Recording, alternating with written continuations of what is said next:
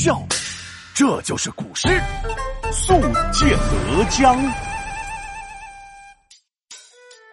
孟浩然到长安，科举未中很孤单，漫游吴越，前途黯淡，亲近的只有江月和小船。闹闹，你乖乖把门开开，快点儿开开，我要进来。闹闹，准备开饭啦！今天有你最爱吃的菠萝饭哦。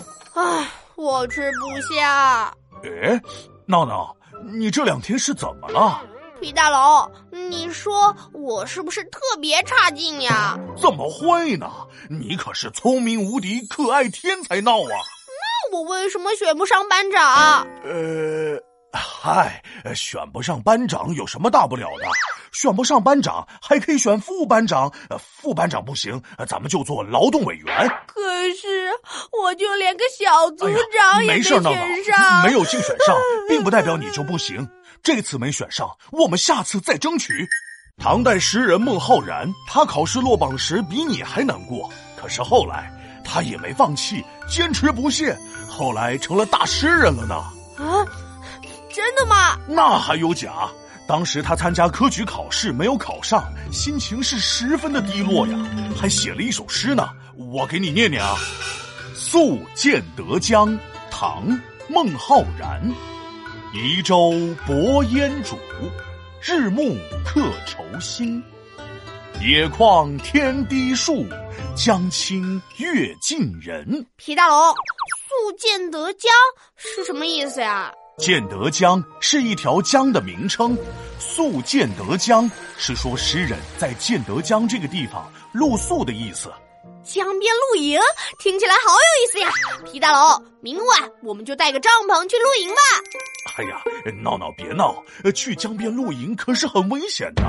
呃，不过你还是可以在家中搭个帐篷过过瘾。呃，话说这孟浩然在江边露宿。就把小船停靠在烟雾蒙蒙的小舟边。哦，这就是移舟泊烟渚的意思，对吧？哎，闹闹，你说的很对呀。嗯，那我考考你，烟渚是什么意思？你刚不说了吗？烟雾蒙蒙的小舟，渚就是小舟的意思。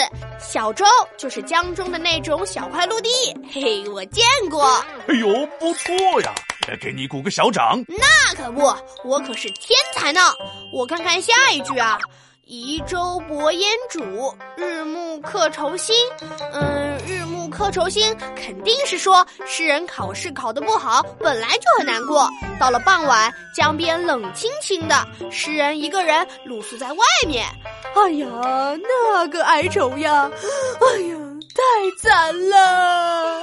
哎呀，闹闹，你解释就解释嘛，怎么还戏精上身演起来了？你说的没错，黄昏的景色又让漂泊在外的诗人新增了几分愁绪。野旷天低树，这野旷天低树就是说野外很空旷。哎，天低树，那就是说树比天还高了。嗯，这也太不科学了吧？这是什么树？难道？他要上天？哎呀，闹闹，不是这样的。野旷天低树啊，是说在空旷的原野上，远处的天空显得比近处的树木还要低。嗯，这不是很奇怪吗？诗人为什么要这样写呢？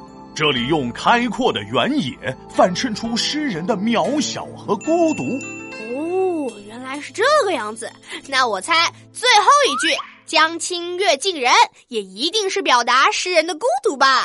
哎呀，不错呀，闹闹都会举一反三了。